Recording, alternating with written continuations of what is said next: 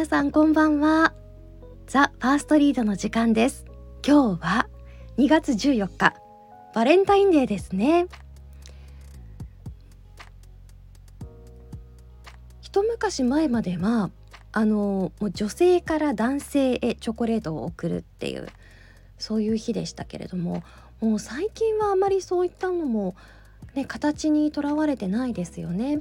本当に感謝の気持ちを伝えるっていうことで男女問わずにこうチョコレートを送り合ったりとかあとは自分のために美味しいチョコレートを買ったりとかねなんかイベントの楽しみ方も年々変化しているなと感じます。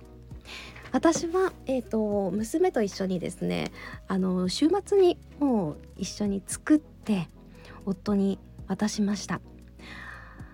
あの本当もう作って売られているタルト生地に溶かしたチョコレートを流し込んでで娘があのなんてなんていうんですかあのハートの型の砂糖菓子みたいなのを上からパラパラと飾り付けをしてくれてとっておきのチョコレートを作って感謝の気持ちを伝えました。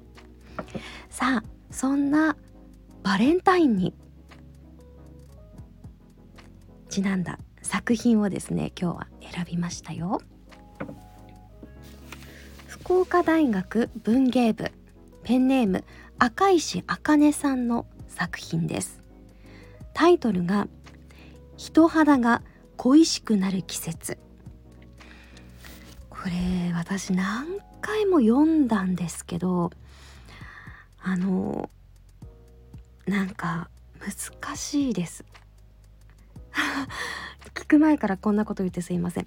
あのどっちの目線なんだろうっていうこれ入り混じってるのかな？なんか作者にいろいろ聞きたいなって思いながら下読みをしたのであの私なりの解釈でお伝えしていきます。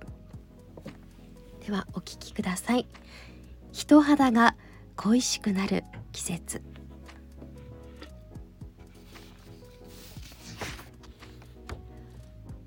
星を見上げあなたは今年もつぶやいた。チョコをくれないの？一体今年はいくつ受け取ったのか？私には知るすべもなくただ横顔を眺めるのみ。どうしてこんなにも惨めな思いを神は生み出したのだろう？それでも月明かりに流れるあなたの香りは話してくれなくて。今日も私は夢をたたえる。冬。それは人肌が恋しくなる季節。だけど幼い私にはそれが理解できないでいた。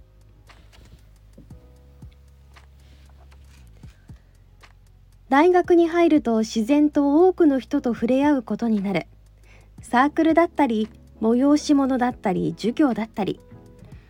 高校の頃から大きく見た目を変えた私はいわゆる大学デビューというやつになるのだろう。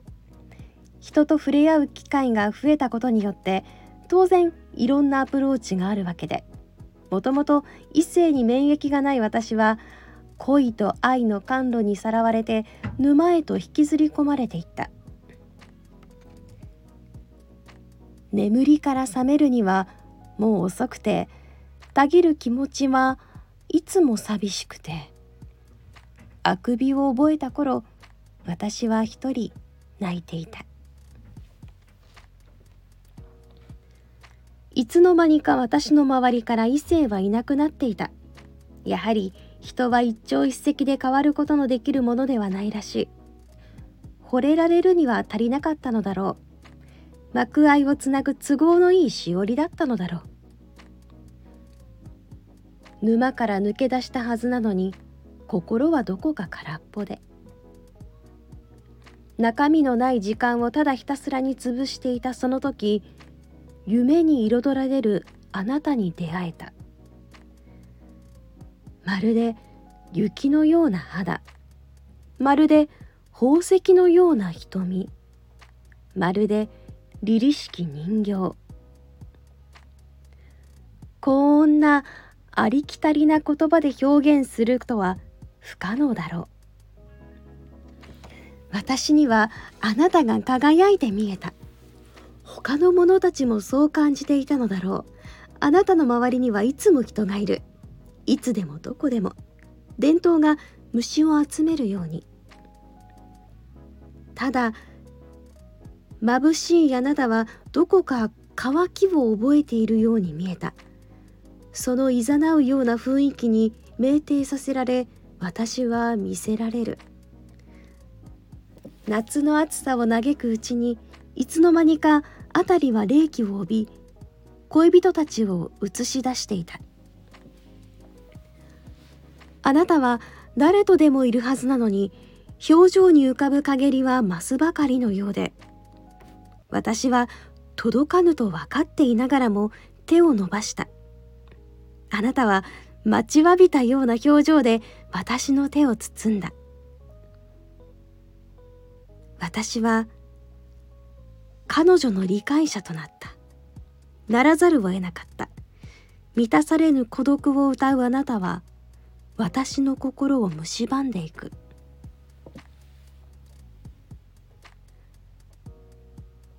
そんな日々の中あなたは彼女を作った。裏切りだった。許されざる裏切りだ。私の心はひどく傷ついた。どうして私ではなくあの子なのか。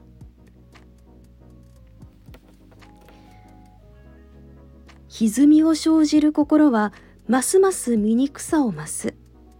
だがその言葉を発してしまえば最後私は彼女の理解者ではなくなってしまう。それらの鎖がどんどん連なりゆくやがてほどけぬほどまでに。聖夜が過ぎるとあなたはあの子と別れていた。そのことが嬉しくて嬉しくて私は笑みを浮かべずにはいられなかった。ああこんなにもあなたを思っているなんて。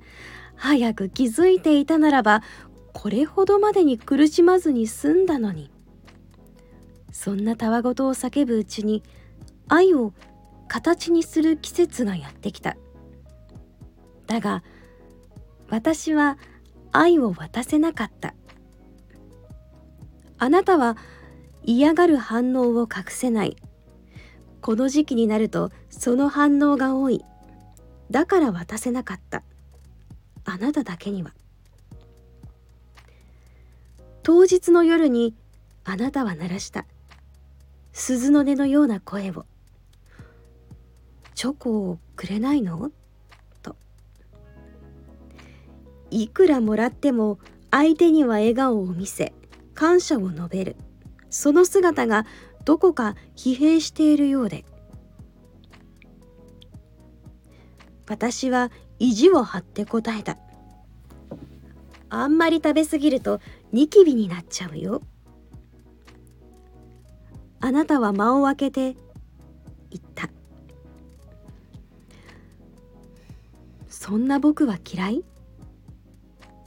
その問いはどこか含みがあるようで何もないようで私の心を押しつぶす。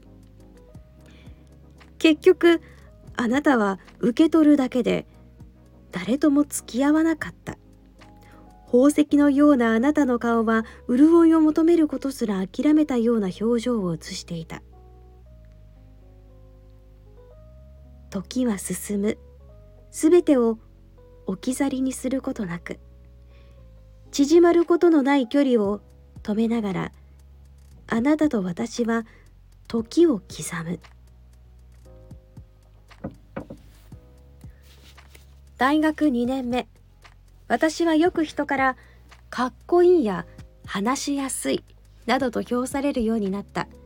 まるであなたの輝きが伝染したみたいに。嬉しく思えただろう。あの頃の私であったならば。喜ばしく思えただろう。幼き私であったならば。だが今の私にとっては頭痛を招く雑音でしかなかった。ああ18歳までに人生の体感時間の半分が過ぎるというのは本当だったらしい。日によって汗がにじむ時を経て冬が流れ着く。厳しい寒さに吹雪かれつつ聖夜を迎える。あなたは変わらず彼女を作り過ぎると同時に別れていた。私は変わらぬ痛みを負い慣れぬまま思い続けていた。神頼みを行う気力すらなく愛が具現化される季節になる。星を見上げあなたは今年もつぶやいた。チョコくれないの？一体今年はいくつ受け取ったのか。私には知るすべもなくただ横顔を眺めるのみ。どうしてこんなにも惨めな思いを神は生み出したのだろう。それでも月明かりに流れるあなたの香りは話してくれなくて。今日も私は夢をたたえる。冬。それは人肌が恋しくなる季節。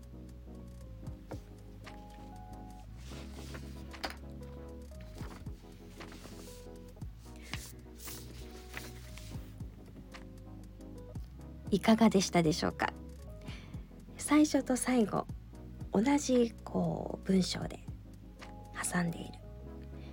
そしてこう若い時の思い出を振り返るかのようなでも私ね途中に相手の視点が入ってるんじゃないかなって思ってこう読み進めていたんですよ。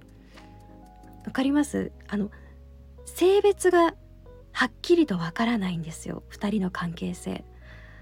ここが理解するの難しくて、まあ、私なりにこう声色を変えずにフラットに読んでみたんですけどね皆さんのほっと一息つく時間のおともに今日の朗読は慣れたでしょうか？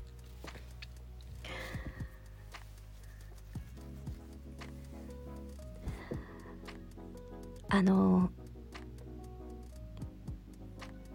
今日チョコレートをもらった方もそうでない方もなんかこのバレンタインってすごく不思議な文化ですよね。そう思います。うん。